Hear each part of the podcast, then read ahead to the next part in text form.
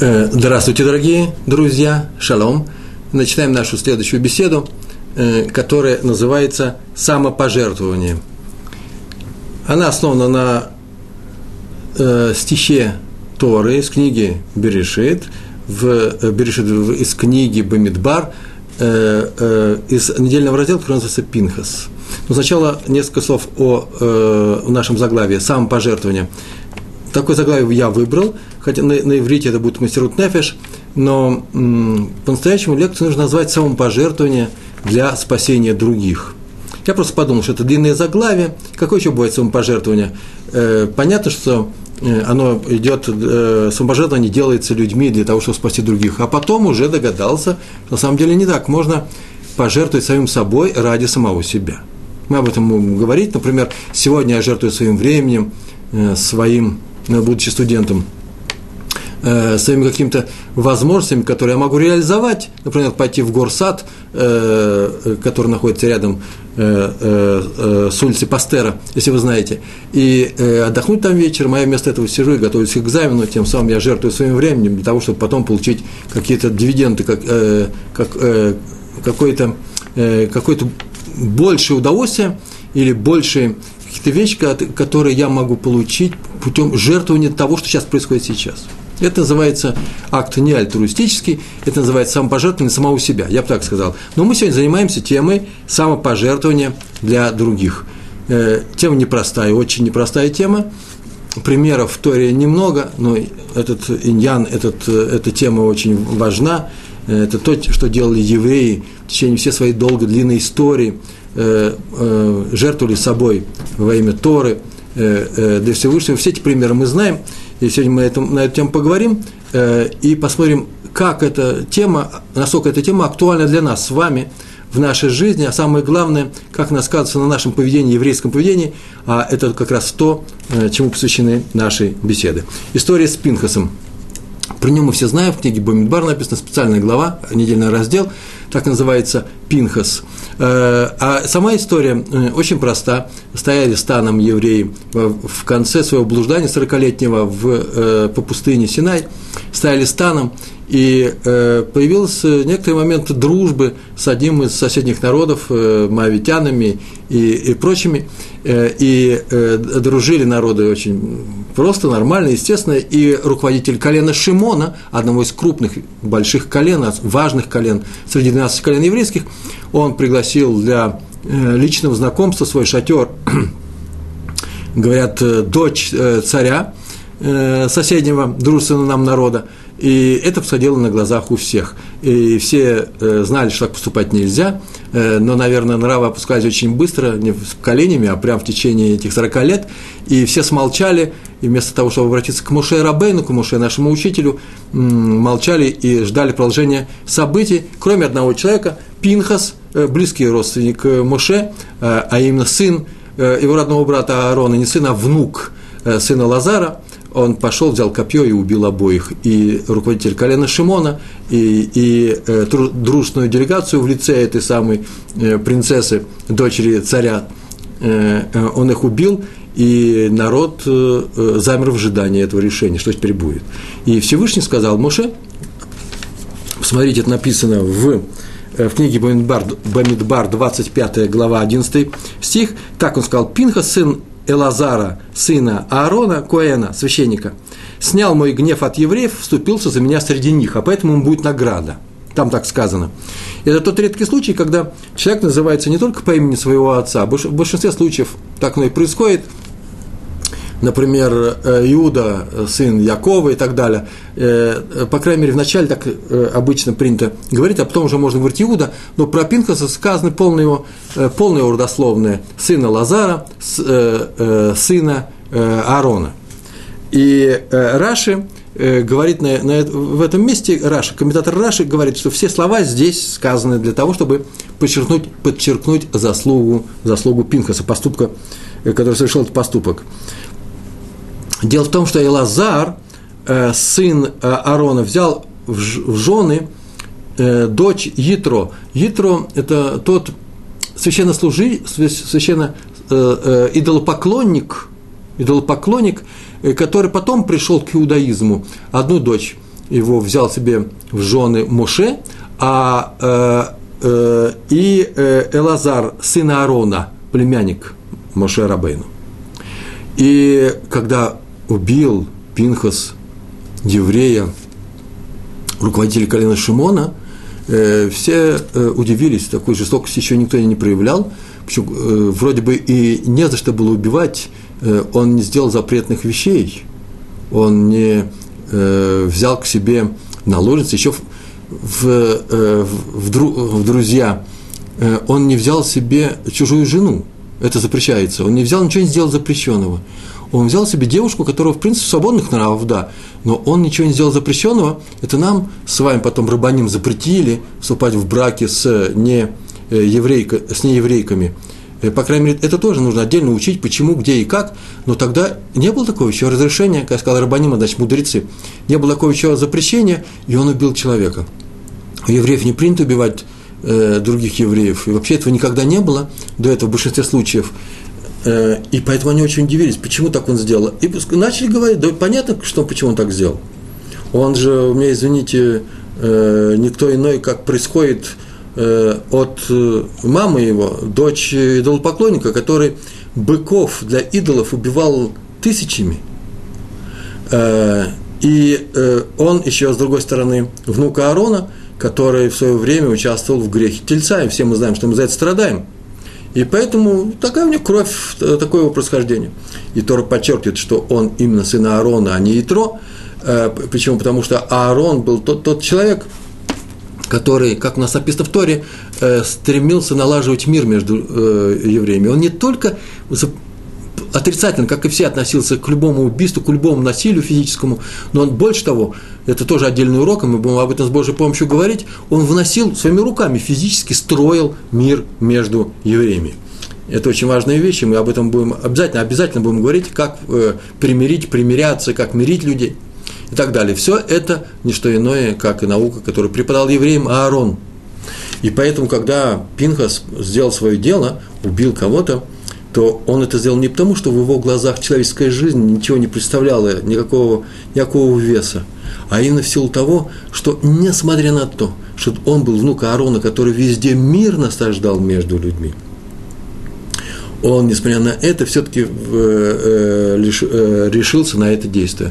И руководил, руководствовался он несколькими вещами. Он совершил, сейчас мы скажем, какими вещами, так или иначе он совершил акт самопожертвования. Он не испугался пожертвовать собой, и, кстати, он не просто сделал акт самопожертвования для того, чтобы прославить имя Всевышнего. Мы не такие, мы не занимаемся развратом, мы учим Тору, мы соблюдаем заповеди и так далее – это называется кидуш Ашем, уже говорили об этом, освящение имени Всевышнего. Не только для этого, а он еще остановил страшную эпидемию, которая в это время э, э, пошла среди евреев, и было 24 тысячи евреев, погибли от этой болезни в один день. И когда он это сделал, он ее остановил. Почему? Потому что народ очнулся, все увидали, что так поступать нельзя. И это было как раз то, ради чего так э, Пинхас поступил. Но он здорово, страшно рисковал. Почему? Потому что могли его и наказать. Он это принял решение. Это суд Линчи, не что иное было, сам по себе. Э, он не обращался ни к Моше, ни к кому. Некогда было. Он побежал спасать евреев, рискуя самим, себя, э, самим собой. Почему? Потому что его могли наказать по суду и казнить.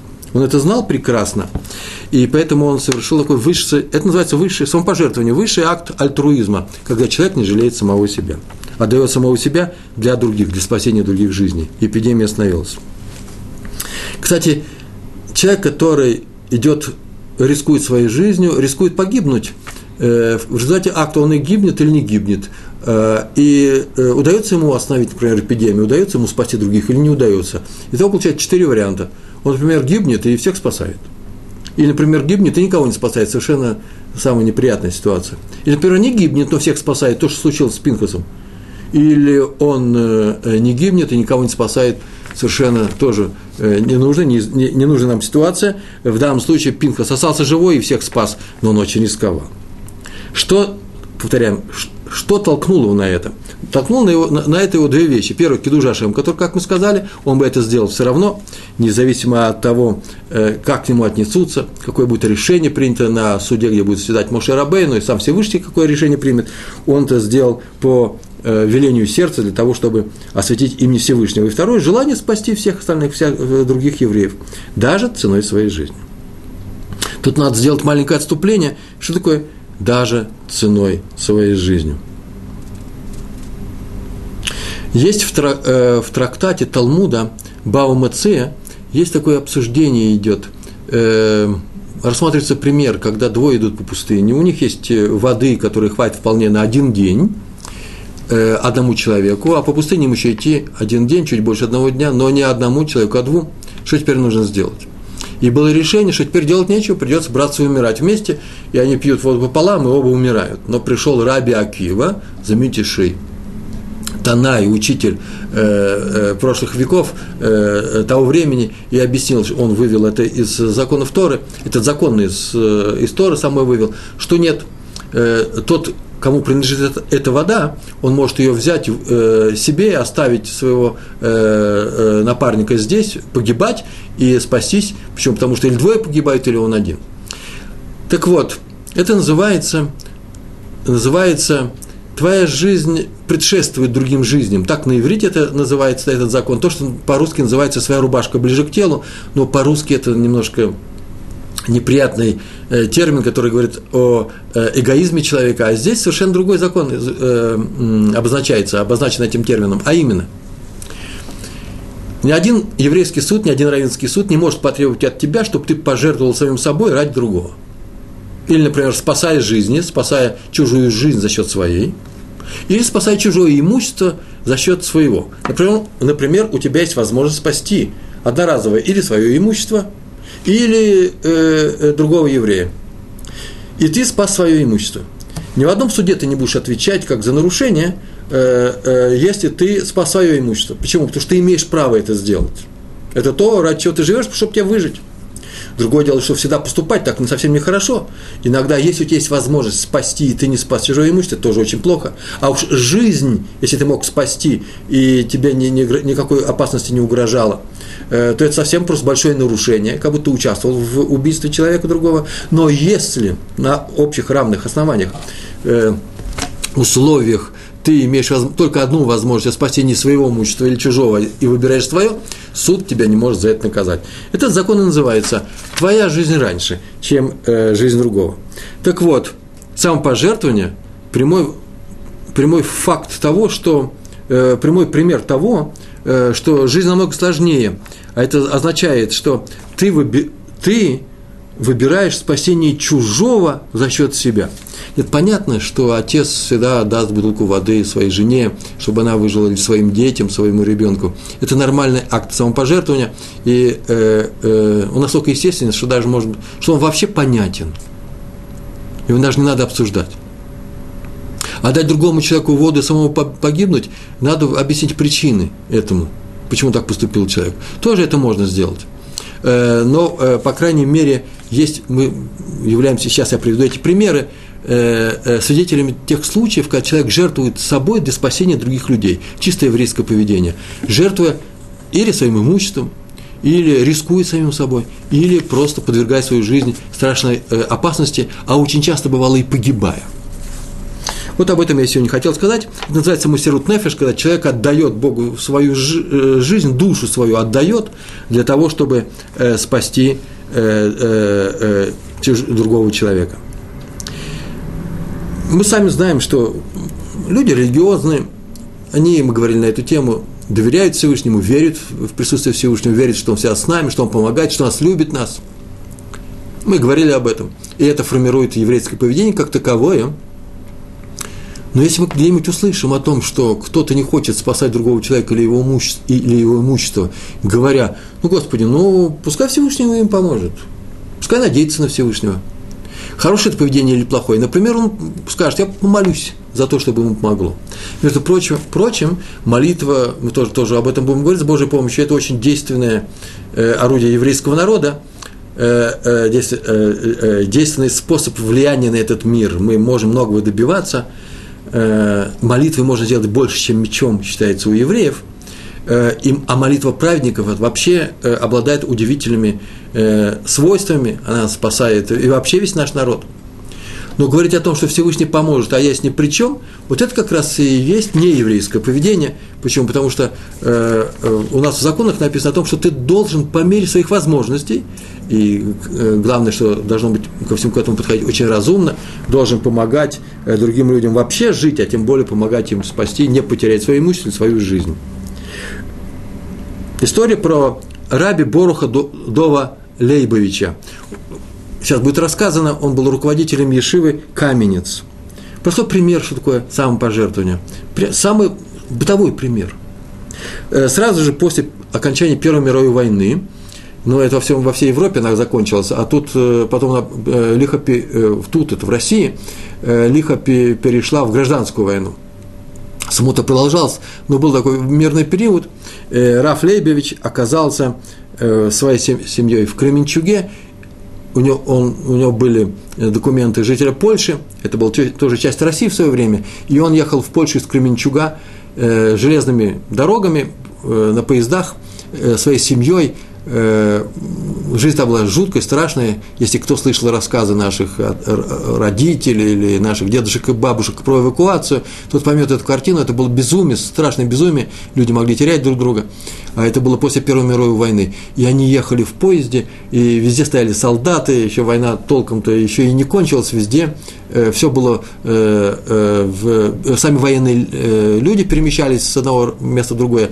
Все было с проверками документов, страшная жизнь. И он ехал в поезде, и вдруг они увидали, как поднимается в вагон э, одна пожилая еврейка своей дочери, больше никого не было, и ее не пускают. Она говорит, что у нее есть билет, ее не пускают, ее э, э, опускают вниз на перрон, и какой-то даже полустанок, какая-то станция забытая, там полно вооруженной солдатни, шум, крик, пьянство, и она остается здесь, и он решил, так он потом рассказывал, это же целая семья была, что он ее не может здесь оставить, взять ее в вагон он не может. Они спустились вниз, помочь вся семья, и он, и его дети, чтобы пережить с ней здесь несколько дней, они пережили, потом, одна, потом когда-то поехал новый состав, они подним, э, поднялись в следующий вагон и поехали. И он сказал, что он не мог оставить э, этих двух женщин одних среди убийц, как он сказал. Это были убийцы, русские люди с э, э, военной форме э, после Первой мировой войны. Ведь Самое интересное, что и их самих там, там могли убить. Для того, чтобы помочь этим двум людям, они рисковали всем. Это называется пример самопожертвования. Второй пример, который я выписал из тех, которые мне э, довелось э, прочесть, найти, это история про э, Равина, Рава Муш, про раввинов города Хеврона в 1865 году, а в Хевроне всегда была еврейская община, вся было еврейское присутствие – Э, кроме последнего времени, до э, несколько лет э, евреи были изгнаны оттуда, когда Иордания там правила. А так с, с разрушения второго храма евреи там всегда были. В 1865 году умер Раби Муше Феррейрер. Умер он и это известный был раввин, умер он от болезни. Так полагаю, что это была, наверное, холера, а может быть, чума, которая пришла из Египта. Болезнь пришла из Египта, и многие умирали. И предложили стать раввином э, Раби Ляху Мане, известный раввин, э, род очень известный, и тот на отрез отказался. Он был очень скромный. Есть такие люди, которые никогда не могут быть на виду, в центре, и он просто панически отказался от того, чтобы быть главным раввином. Он хотел оставаться в стороне, у него были свои ученики, он многое знал, к нему все обращались, но руководить целой общиной, он просто боялся э, э, быть в, э, центре э, большой общины. А в это время разразилась эпидемия, болезни, которая пришла из Египта, и многие умирали. И он, как и все остальные, помогал. Но помогал он сам забвенно. Он был еще не очень старым человеком, э, лет 40. Э, он э, просто как один из, какой не раввин, он своими руками хранил других евреев, ухаживал за больными, грел им воду, омывал, навещал больных – он снабжал едой, носил еду, разносил еду. Он, как говорят, проявил большую активность. И когда эпидемия ушла, то ему предложили снова стать главным раввином. И он снова отказался. А потом вдруг принял это, принял это решение, принял э, предложение занять этот пост, э, только, так как говорили, он стал между живыми и мертвыми. Он, он спас целый город. Называется Хеврон, был спасен Раум или Аумане. Он согласился, правда, с трудом, но с, с таким условием, чтобы он не будет получать здесь зарплату, как равин этого города, и он не будет получать никаких почестей, не дай бог, что он один из них. Э, вот это называется самопожертвование человека, который отдался целиком, полностью, это длилось э, чуть меньше месяца, э, для спасения евреев в городе Хеврон. А самое интересное, есть такое правило, мы говорили как-то о нем, еще будем говорить, что ты начинаешь любить и по-особому относиться к тому, во что ты вложил свой труд, свое усилие, самого себя.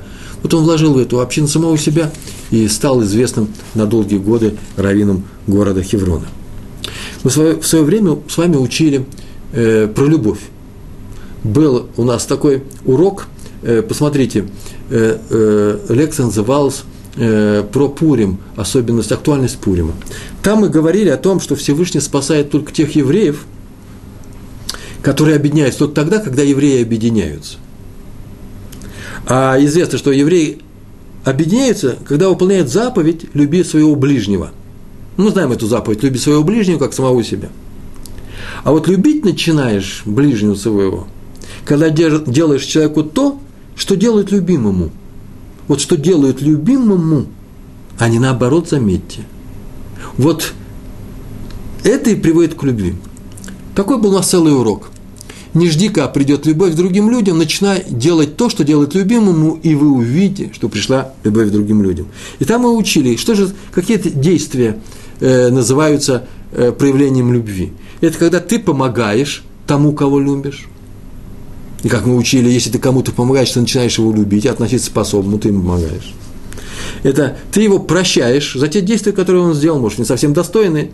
Это ты ему уступаешь, свое уступаешь для него, и ты его отвечаешь за него, ответственность за него. Вот эти четыре вещи мы учили, это называется проявлением любви. Если ты начинаешь так поступать с, любви, ты, э, с людьми, ты начинаешь их любить. А теперь можно добавить, что когда готов пожертвовать собой ради других, это и называется Э, проявлением любви. Впрочем, это высший уровень, есть высший уровень ответственности. Самопожертвование – это один из самых высоких уровней от, э, ответственности за людей. На что надеется человек, когда он совершает этот подвиг альтруизма? Э, Раши так написал про, э, в, э, в Мидраш, про тот стих, о котором мы говорили в самом начале. Пинхасу, который э, совершил то действие, о котором мы говорили, было поставлено заслугу, заслугу все. То есть заслугу даже его родословная. То есть, это называется, он получил награду. Всевышний сказал, что Пинхаса, сына Лазара, сына э, Аарона, священника, который, э, э, который помог евреям, спас евреев от моего гнева и так далее, э, который остановил эпидемию, э, он будет награжден он получит награду. Так сказано, он распорядился, чтобы Пинхасу дали священничество, чтобы он тоже стал Коэном. До этого он не был Коэном, несмотря на то, что он был внуком Аарона. Получается, что это какой-то особый случай. Что такое особый случай? Мы же с вами знаем, э, сами с вами знаем, так догадываемся, э, что ну разве бывает, что соблюдение заповеди остается без награды? Если человек соблюдает заповедь, то э, у него будет награда. Но здесь сказано, что у него будет награда. В чем дело? Зачем лишний раз говорится то, что мы и так знаем? Катав Софер, известнейший комментатор, известнейший ученый э, Торы э, 19 века, сын э, Хатам Софера, он так пояснил. На самом деле есть несколько другое правило. Это я вам сейчас сказал, ну как же известно, что любая заповедь приводит к награде. Нет, нет, нет, не так. Она приводит к награде, но какой и где. Он так написал. Есть правило следующее. Я принесу несколько слов, они звучат очень необычное, непривычное, ему даже неприятно. Послушайте, как они звучат. В этом мире нет награды за исполнение заповеди. Все, точка. Нету. Награды нету. Почему? Потому что есть опасение, сам, сам же комментатор, сам же ученый, Катавсофер сказал, есть опасение, так он взял из Медрашей, от своих учителей. Есть опасение, что человек, получив награду за какую-то заповедь, сделает ошибку и откажется от, от, от этой заповеди. Он испортился, он стал плохим. И получил, получил, получается, что он, получив награду, теперь потерял возможность ей воспользоваться, а он ее уже получил раньше времени. Поэтому все награды откладываются на мир грядущий. Так сказал Катав Софер и добавил, на выполнение заповеди помощи другим людям, когда делаешь им какую-то пользу, Награда в этом мире есть. Это достаточно, это вообще-то нужно знать.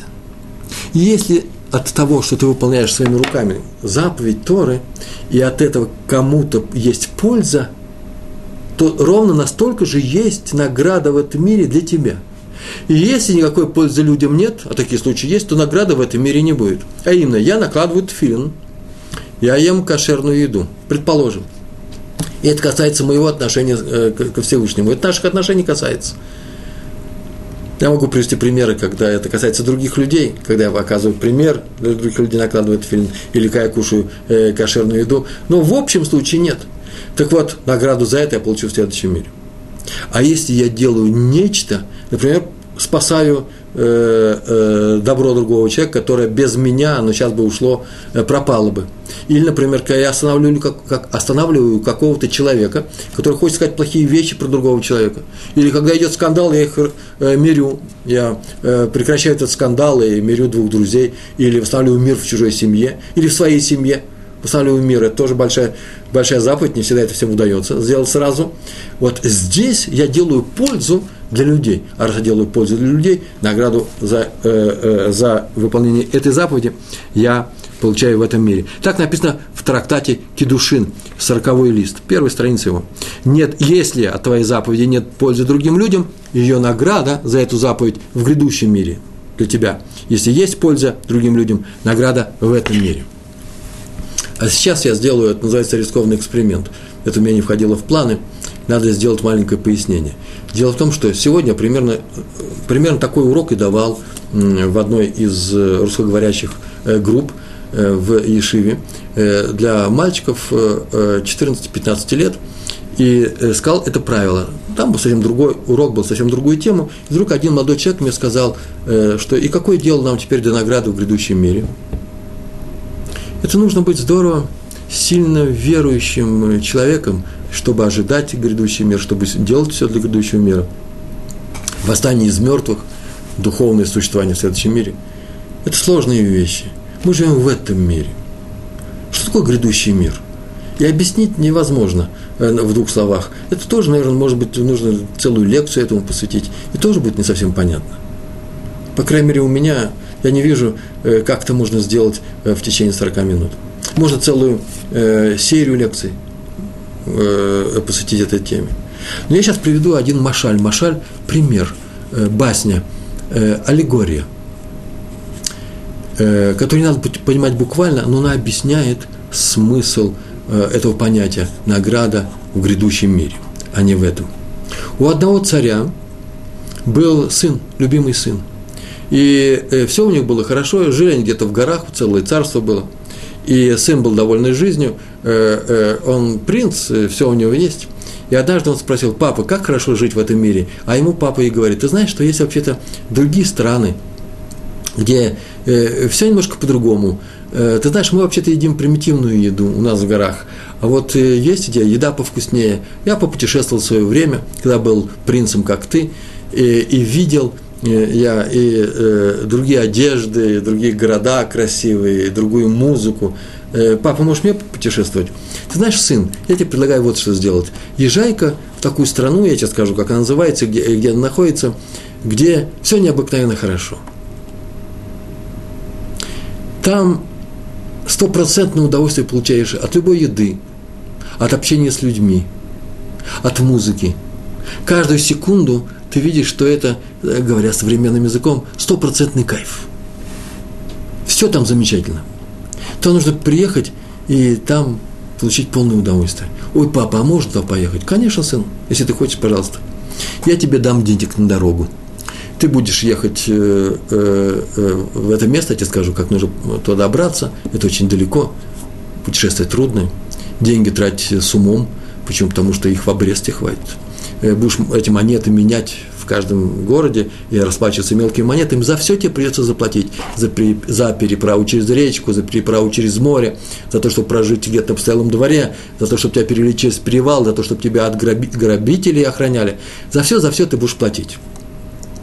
Я тебе советую в дороге не забыть о своем э, краевском происхождении и подрабатывать, и подрабатывать. Почему? Потому что тебе нужны будут деньги на дорогу. Тебе, может быть, их не хватит. В обрез – Ты доберешься туда, если ты доберешься, и войдешь в этот город, и ты увидишь, что такое настоящая жизнь. Но знаешь, сын, там только одно правило. Там за все надо платить, а денег у тебя может не хватить. А там заработать в этом городе невозможно. Там все по-настоящему, но там ты получаешь, а заплатишь только тем, что сделал по дороге. Сколько ты заработал, столько ты там и заплатишь. По-другому быть не, не может быть. Это не что иное, как аллегория, аллегория э, того, что называется грядущий мир. Там ты получаешь за то, как прожил здесь. Но там все по-настоящему. Является целью, на, наше путешествие является целью, имеет цель именно этот город, грядущий мир. А те деньги, которые дал нам Отец, это не что иное, как схутовод называется, э, то, что мы получили от наших отцов, заслуги отцов. Уж не все же получили. Один получает много, другой получает меньше. Это не его заслуга, это заслуга наших отцов. Не больше, не меньше. На эту тему я больше не буду говорить, но главное, что когда я выполняю заповедь, какую-то заповедь, от которой становится людям хорошо, именно в этом мире я и получаю за нее награду. А заповедь Киду Жашем и все, все остальное э, я получаю награду за, э, э, за, за выполнение этой заповеди э, в мире грядущем. На уроке Хофицхайма, Хофицхайм, великий еврейский ученый, который жил сто лет назад, э, э, он давал урок, и он взяли Мидраш Куэлет Раба. Есть такая книга Куэлет Экклезиаст – Мидраш, есть это комментарий устной Торы на эту книгу, и там э, написан очень интересный эпизод про раби Ханину Бендоса. Был такой великий человек, который жил более двух тысяч лет назад в Иерусалиме, э, чудотворец, он, у него очень много чудес происходило. Про него написано было, так Хофицхайм привел пример, Раби Ханина Бендоса увидел, что однажды в его городе э, все вдруг э, э, наполнились энтузиазмом э, отнести какие-то вещи посвятить их храму в Иерусалим. И все несли к праздникам э, какие-то вещи. Кто-то э, корову, кто-то зерно, э, в Иерусалимский храм. Э, там вот продавали, и на эти деньги его благоустраивали, покупали карбоноты, жертвы для храма, или украшали этот храм. И, а у него ничего не было пошел Раби Ханина Бендоса в поле чистое, э, чудо это или не чудо, и нашел там огромный кусок э, очень красивого розового мрамора. Причем он уже вытесанный был и отполированный. То есть в целом в готовом виде можно было бы взять. И он выяснил, что ни, э, э, никто на него не претендует. Здесь и можно его тоже отнести в храм, но он был очень большой, и он позвал рабочих для того, чтобы они ему помогли это принести в Иерусалим. Те заплатили очень большие деньги – страшные большие деньги, называется «пять села». Э, на одну село можно было прожить намного больше года безбедно, а они просили пять, уже очень тяжело был этот камень, у него не оказалось этих денег, и тогда он сказал, что он не может это сделать, и они ушли, и в это время Всевышний сделал чудо для него, явилось пять малахим, так написано в этой книге, пять малахим, малахим – пять ангелов, по числу этих пять села, и э, перенесли этот камень, но они ему сказали так – только ты нам тоже помогай. Как он может помогать э, в переноске такого большого куска мрамора? Да очень просто. Ты возьми, ты возьми, пожалуйста, э, и одну руку под камень положи и один палец. Одна рука и палец вполне достаточно будет. И он это сделал, и в ту же секунду они перенеслись в Иерусалим. Хофицхайм так объясняет. Зачем нужно было Всевышнему ждать, когда Раби Ханина обратиться к рабочим, когда он мог с самого начала, как только он нашел ткань, послать этих малахим? Ответ. Сделано это было для того, что человек должен принять участие в том, что он собирается сделать, сделать, что может. Даже если это совершенно невозможная вещь, когда ты видишь, что вообще нельзя поступить, нельзя выбраться из этой тяжелой ситуации, но ты начинаешь это делать, и тогда приходит спасение с неба. Иначе спасение с неба не приходит. Только тогда это будет, когда ты что сделаешь? Когда ты будешь в этом участвовать. Для чего все это я рассказываю?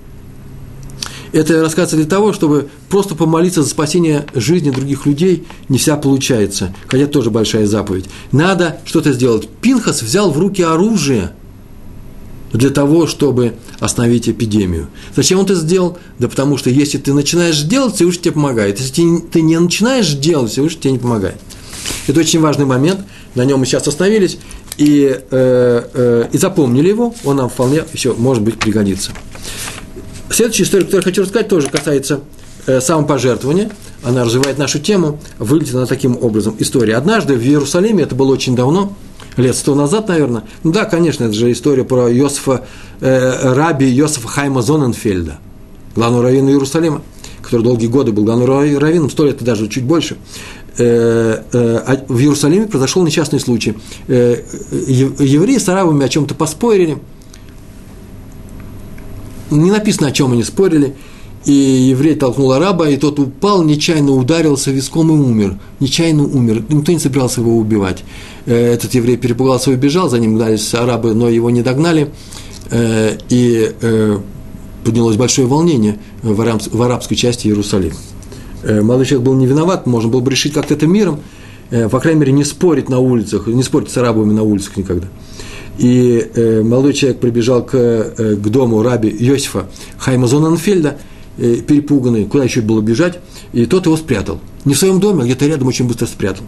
Э, домашние перепугались, домочадцы дома, сейчас там придут, э, вся эта арабская толпа, и нас всех поубивают, на что Раф ответил, что у нас выхода никакого нет, мы не можем выдать никому человека, который ни чем не виноват, по крайней мере, до Равинского суда, если даже в чем-то виноват. Они тогда сказали, домочадцы, Э, э, Раба, Рава Зоненфельда, что надо бы тогда обратиться к властям, а тогда были турецкие власти здесь, даже не английские, а турецкие, э, тоже мусульмане. И чтобы они разобрались с этим делом, его будут содержать, поддерживать, может быть, день-два в тюрьме у них от арабской толпы изолировано, а там уже не решат, виноват он не виноват. На что он сказал, во-первых, не доведут Э, э, арабы э, не дадут дойти ему до этого колодка турецкого, по дороге убьют, а если доведут, то я не думаю, что суд будет справедливым, мусульманский суд по отношению к еврею. Так или иначе, собралось в это время тысячи арабов, тысячи арабов, и все пришли к Равину, большая площадь, перед домом стоят, но тот стал в дверях, все перепугались, тот стал в дверях, сказал, что за что не знает – никого никого не выдаст, пускай идут к властям.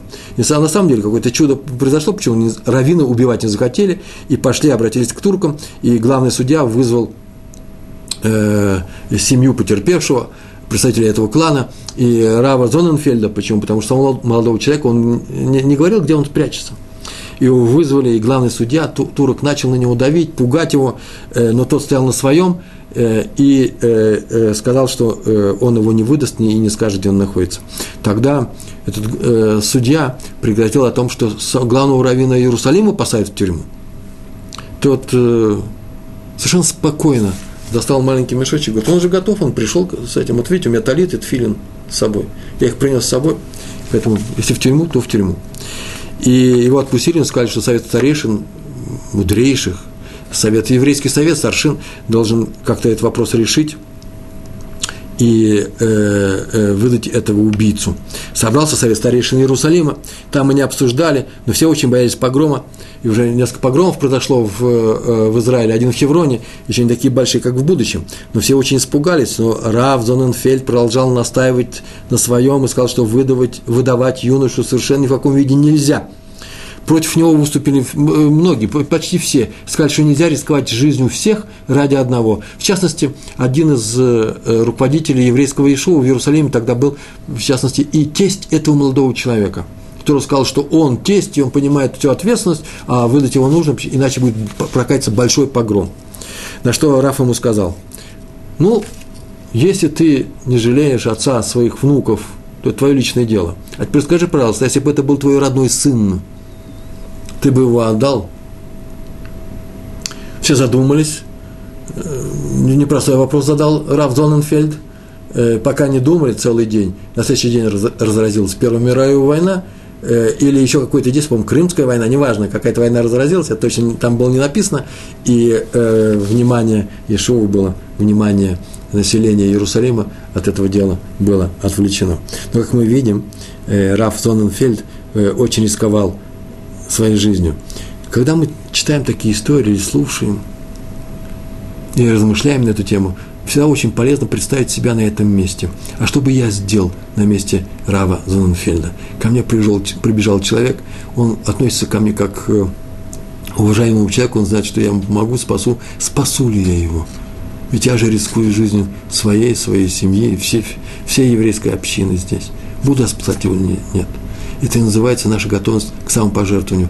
И это может сделать, я так думаю, это мои слова. Сейчас будут только мои слова. Только верующий человек. Почему? Потому что при этом нужно иметь веру в то, что Всевышний мне поможет.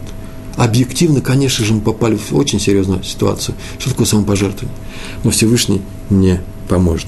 Мы уже сказали об ответственности и говорили, что чем больше у человека обязанностей, тем больше у него должна быть готовность к самопожертвованию. Это называется высшая самоответственность, э, э, высшее проявление э, ответственности. Это касается всех руководителей, причем любого вида руководителей, как сейчас Раф Зоненфельда, руководителя Иерусалимской общины, также руководитель, например, э, низового руководителя, отца семейства. У него ответственность за свою семью. Э, и до народного лидера, до вождя, до Моше Рабейну.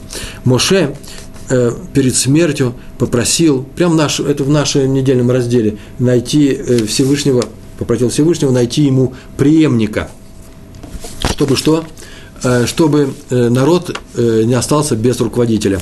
В главе 27, посмотрите, стих 17, так, был, так написано в переводе, чтобы не была община Всевышнего, то есть еврейский народ, как стадо овец, у которых нет для них пастуха.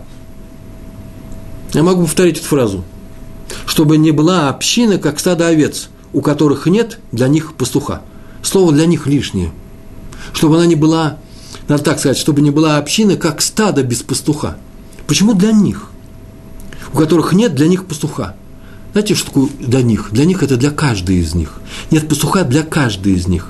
Пастух должен заботиться не только обо всех вместе, это понятно. Он должен заботиться о каждой овце. Поэтому Моше сказал для них – для них, а не для себя. Пастух должен заботиться не о себе. Обычно что происходит? Я говорю про пастухов, а не про руководителей народа. Э, пастуху что нужно от овец? Ему нужно мясо, молоко и шерсть, чтобы они не погибали. Ему нужно мясо, молоко и шерсть. Ему не нужно заботиться об овце. Ему об овце нужно, что, нужно заботиться только для того, чтобы он о себе заботиться, чтобы у него это было. Так вот, руководитель – это тот, кто полностью убирает свои интересы ради интересов народа. И это и есть необходимое самопожертвование, самопожертвование лидера. То, что сделал один из самых э, приближенных, близких к Моше и Аарону людей, Пинхас, он пожертвовал самим собой. Э, э, это очень важная вещь. Это называется самопожертвование. Отказ от собственной души, Масерут Нефиш. В 1849 году в городе Вильна, Вильнюсе, разразилась холера. Это точно так было написано, холера, еврейскими буквами написано. И Раф Исроэль Салантер, который был один из руководителей э, общины э, Вильнюса, организовал Ваат Эзра. А Ваат Эзра – это называется Комитет спасения. И привлек к участию, к работе в этом комитете, даже не в комитете, не комитет, это не люди, которые сидят и заседают, это люди, которые делают практическую вещь. Привлек к работе сотни учеников Ешив, Кололи, Кололи такая же Ешива, только для э, женатых мужчин. А Ешива – это заведение для неженатых, для юношей. И они помогали по всему городу, причем помогали больным, это была холера, э, даже в субботу. Это очень важная вещь. В субботу помогать, что такое холера? Для, для больного холера нужно очень много горячей воды. Я не знаю тонкости всего этого дела, но написано так, что нужна горячая вода. вода. В субботу нагреть горячую воду – это проблема, связана с нарушением субботы. И э, в Шуханарухе написано, что законы, это мы знаем, законы, все запреты на, на, э, э запреты на, на субботнюю работу э, отменяются, если есть э, риск для жизни человека, для его здоровья. Причем для того, чтобы нарушить это, э, э, для спасения еврейской жизни в субботу, нельзя привлекать для работы неевреев. Вот самый важный момент. Сами евреи должны это сделать.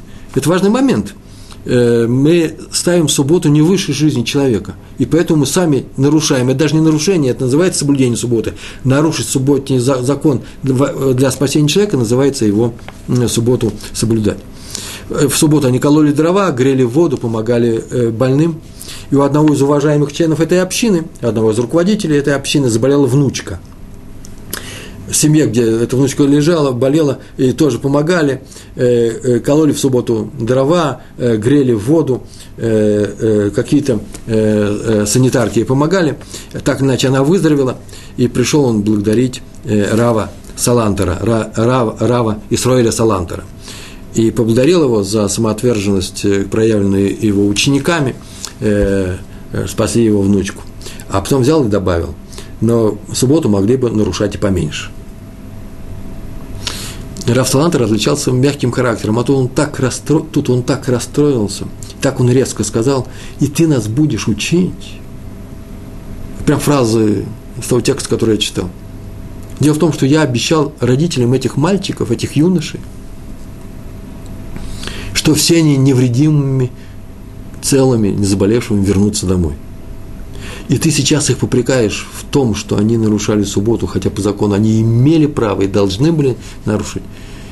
Ты считаешь, что суббота выше, чем э, человек, ты пренебрег ими, ты их хочешь научить, безобразие какое. Тот человек тут же раскаялся, покаялся, э, принес извинения. Есть такое правило, на самом деле – того, кто идет исполнять заповедь, сама заповедь защищает. То есть ему не будет ущерба. Правило такое. То есть мы так считаем, что когда я иду на заповедь, связанную с каким-то риском для здоровья или жизни, или просто иду по дороге, чтобы выполнить эту заповедь, например, сделать обрезание в соседнем селении, хотя здесь бандит, то Всевышний мне поможет, и бандитов можно не бояться. Это еще не значит, что ничего не произойдет. Но мир будет вести себя таким образом, что сама заповедь, мое, мое желание исполнения, моя готовность к исполнению будет меня защищать по дороге к этой заповеди во время ее исполнения. Еще не значит, что другие обстоятельства не придут к другому. Мы знаем э, все случаи жизни. Так вот, э, Раби Раф Исроил Салантер э, здорово рисковал своей, своей репутацией, когда пообещал родителям то, что все их дети, которые будут заниматься заповедью, исполнением заповеди помощи э, больным, что они все вернутся домой. И э, он отчитал того еврея, который э, считался святее и выше всех остальных. Настоящее самопожертвование – происходит тогда, когда даже не просишь чуда, а идешь и все делаешь сам. Так мы сейчас только с вами говорили, э, рассказав, э, э, приведя пример из урока Хофис Хайма про раби Ханина Бендоса. Когда ты идешь и делаешь сам. Так сделал Пинхас. Так, так произошло с раби Мортхе из местечка, которое так смешно называется, Рахмистровка. Есть такие хасиды из украинского города Рахмистровка – эти хасиды приехали в Иерусалим, и тоже была эпидемия в Иерусалиме в XIX веке, и заболела дочь одного еврея. И врачи сказали, интересный пример самопожертвования, послушайте, врачи сказали, что ей надо много горячей воды, как мы говорили, а в, э, в этой семье не было даже дров на растопку, ничего не было. Была зима, было холодно, люди, на самом деле, э, была небольшая эпидемия, люди умирали, но не было горячей воды. А у Раби Мортхе, он был из Рахмистровки, он, э, все об этом знали. У него была одна вещь очень удивительная дома, а именно он привез с собой стенки для суки. Сука – это такой шалаш, дом. Как мы знаем, в сукот мы в них спим, а сверху покрываем э, э, пальмовыми э, э, листьями, э, чем-то мы покрываем, и там проводим дни праздника сукот. И у каждого есть дома эти стенки, а, есть они у меня. Обычно их держат на чердаке, наверху, или ставят специально такие э, палки под потолком их э, кладут, чтобы они не мешались в течение всего года, а потом достают и там проводят суку. И он привез с собой эти стенки э, для суки из с Украины, еще из России.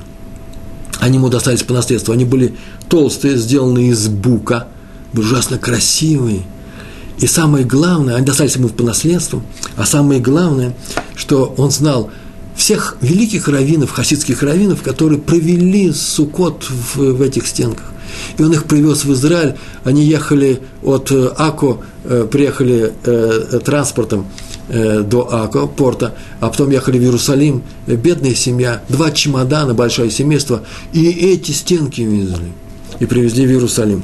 И когда он узнал о том, что девочки, в семье для этой девочки, которая заболела, нужна горячая вода, для этой девочки, э, спасения ее жизни, а у них нет даже дров, он тут же полез наверх, достал все эти стены, стенки, стенки для суки, сам, ну, им помогали, э, э, э, сам их снял, сам их отнес и сам их начал колоть для растопки. Это тоже называется самопожертвованием. Он узнал, что нужно помочь, и все сам сделал для того, чтобы спасти девочку. И девочку он э, э, спас. История ведь тоже ведь, она же не аллегорическая, это очень конкретная история. Скажите, пожалуйста, каждый ли из нас готов отдать для спасения может быть, здоровье другого человека, то, что самое дорогое у него есть, осталось. Может быть, можно было бы продать это. А многие хотели купить у нее эти стенки. Он бы без, безбедно, поверьте мне, жил бы несколько лет. Э, потому что с деревом в Израиле, тем более буковым, в Иерусалиме тяжело. И он бы продал это – они голодали, люди голодали только для того, чтобы э, э, у них была э, хорошая, красивая сука, доставшаяся им по наследству от великих раввинов. И сейчас он для здоровья этой девочки лишил сам себя этой суки. Но многие бы из нас поступили бы так же в таких же обстоятельствах.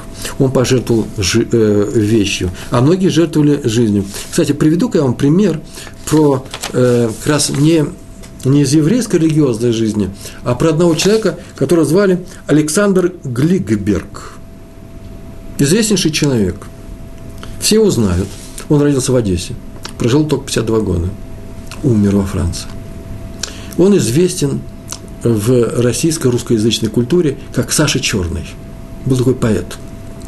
Стихи совершенно удивительные, феноменальные. Он был поэтом-сатириком – Всю жизнь он их писал, эти стихи, э, публиковал. Э, э, цензура закрывала э, э, эти издания, эти журналы, где он публиковал, но он писал, он бичевал все, и власть, и быт, э, и обыватели, что угодно. Это ужасно смешно. У него был фамилия Саша Черный, да, это у него псевдоним, Гликберг, э, но взгляд у него был совершенно иронический, смешной, с юмором, и в то же время он подмечал все самое черное в жизни. Недаром он был черный. Почитайте его стихотворение, короткая баллада, которая называется «Страшная история». Как все метко, замечательно о России начала XIX века, э, начала XX века. Но самое интересное, как он умер. А умер он как праведник. Он жил во Франции, он уехал, он один из первых не принял эту революцию, он уехал во Францию. Жил он в Германии, потом он уехал во Францию и жил он там в маленьком местечке рядом с городом, который назывался Лаванду. Это где-то ближе к югу Франции. И там случился пожар, и во время пожара он целый день бегал по всему городу, носил воду. Э, человек с больным сердцем э, э, носил воду, его, как было написано, видели в разных участках ну, поселка, этого поселка одновременно – а вечером он пришел домой, лег и умер. Он умер праведником. Так написано его могиле. Праведник. 52 года. Крупнейший человек, деятель э, э, русской поэзии. А вот такая же история, это за самопожертвование. Несмотря на весь свой черный взгляд на эту жизнь, он отдал целиком себя самого целиком людям для спасения людей. А вот история и то, что я вам рассказал, это известно в, русской культуре, а то, что я расскажу, это известно всем в, в еврейской культуре. А сейчас я просто две эти истории вместе рассказываю про великого ученого и праведника, которого звали Раби Шимон Шков. Жил он в Литве. В Литве. Э, э, потом был главным районом города Брянска. Во время Первой мировой войны э, немцы заняли Брянск и покидали Брянск, уже уходили, и шел бой. Русские войска обстреливали артиллерии, немцы отстреливались и уходили из Брянска, и какая-то шальная пуля убила одного из солдат, который выходил уже из, из Брянска, немецкого солдата. А поскольку район был еврейским, а большинство районов в западной части Брянска, это еврейские районы, то они решили, решили там мстить местным жителям. Что они сделали? Они окружили еврейские районы своей артиллерией, которую они уже увозили, начали ее бомбить, обстреливали всех, и так, что никто не мог выйти. А рядом с тем местом, где погиб евре... э, немецкий солдат, они подожгли еврейский постоялый двор, закрыв все его ворота, и двор закрыв на так, чтобы не э, мешать людям выйти, и люди должны были погибнуть. И э, всех отгоняли, никто не мог выйти вообще своих домов, а э, э, еврейский писалый двор горел. Равшков, несмотря на обстрел, побежал в немецкий штаб, который в это время эвакуировался. Он пробежал туда, его стали отгонять, он все равно шел, они очень удивились, старый э, какой-то еврей рвется на идиш, а очень близок к немецкому, объясняет, что ему нужно э, к офицеру, э, вышел офицер, спросил, что ему нужно, тот сказал, что ему нужно, э, что ему нужна справка. Все очень удивились, вообще идет бой. Э, почему справка нужна? Он говорит, ему нужна справка э, для того, чтобы потушить пожар. Что за справка потушить пожар? Он говорит, напишите мне, пожалуйста, на бумажке три слова и поставьте печать о том, что мне разрешается потушить пожар. Все очень удивились, как любовь к бюрократии у, э, у евреев очень сильная, брянских, по крайней мере. И мы это э, три слова написали. Он попросил поставить печать, ему поставили печать, он побежал обратно, а все это происходило рядом с водокачкой, начал качать воду. Подбежали солдаты и сказали, что уходи отсюда, еврей, сейчас тебя расстреляем. Он сказал, что у него есть справка. Какая еще справка? Все это идет на немецком языке разговор. Он достает, показывает, это ваш офицер, это ваша печать. Э, те немцы, немцы, наверное, очень любят справки и печати, они разрешили качать эту воду, и э, все остальные евреи увидали, что это можно сделать, выбежали, начали качать воду, спасли и этот постоялый двор, и этих людей. Это называется что он сделал самопожертвование, он рисковал своей жизнью для того, чтобы спасти других людей. Мы поступили бы так. Это непростая вещь, побежать за справкой.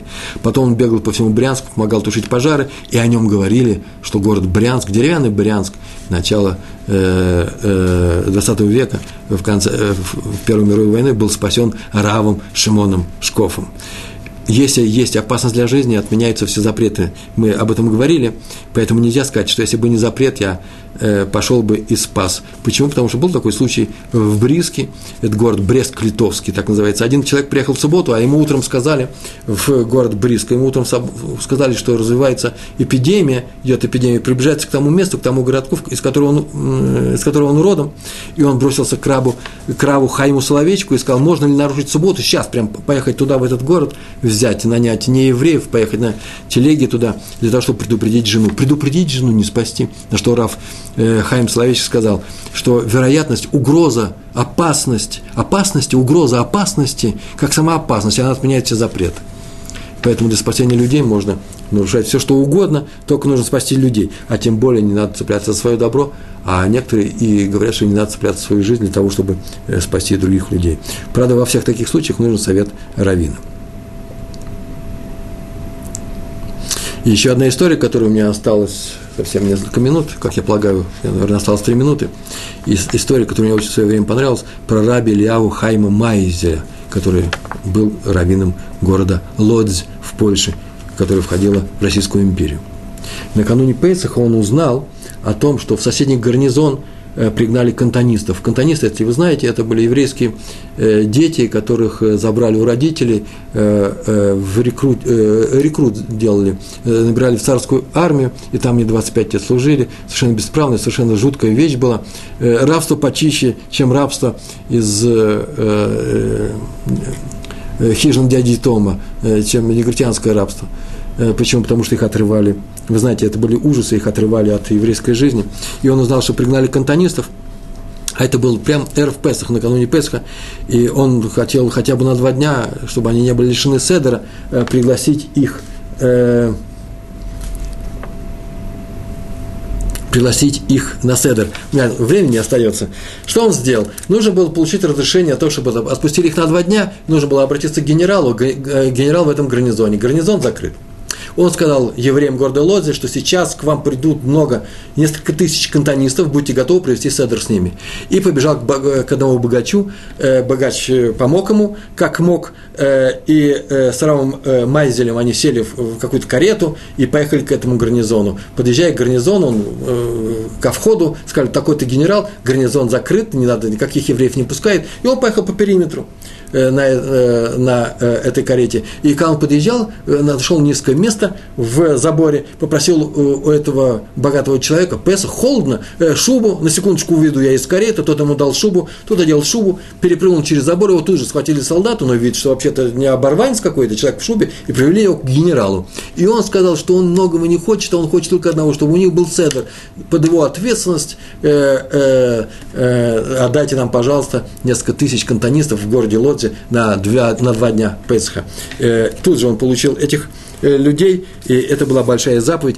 Э, в 4 часа утра он привел в город Лодз в несколько, несколько сотен кантонистов. Я получил несколько вопросов из Красногорска спрашивают, почему все болезни в Египте обитают. Так написано, это не наша тема, но так написано, что, во-первых, Хеврон рядом с, мы рядом находимся с Египтом, они не все там обитают, но в, есть такое, так говорят, что так сказано, те болезни, которые были в Египте, вас не будут одолевать, если вы туда не будете возвращаться. Э, э, эта тема очень интересная, вопрос совершенно замечательный. Все плохое, все это называется тума, ритуальная нечистота исходит из Египта, Поэтому сказано, обитают в кавычках написано было, э, потому что это место, где самый низкий духовный уровень. По крайней мере, так это было в прошлом.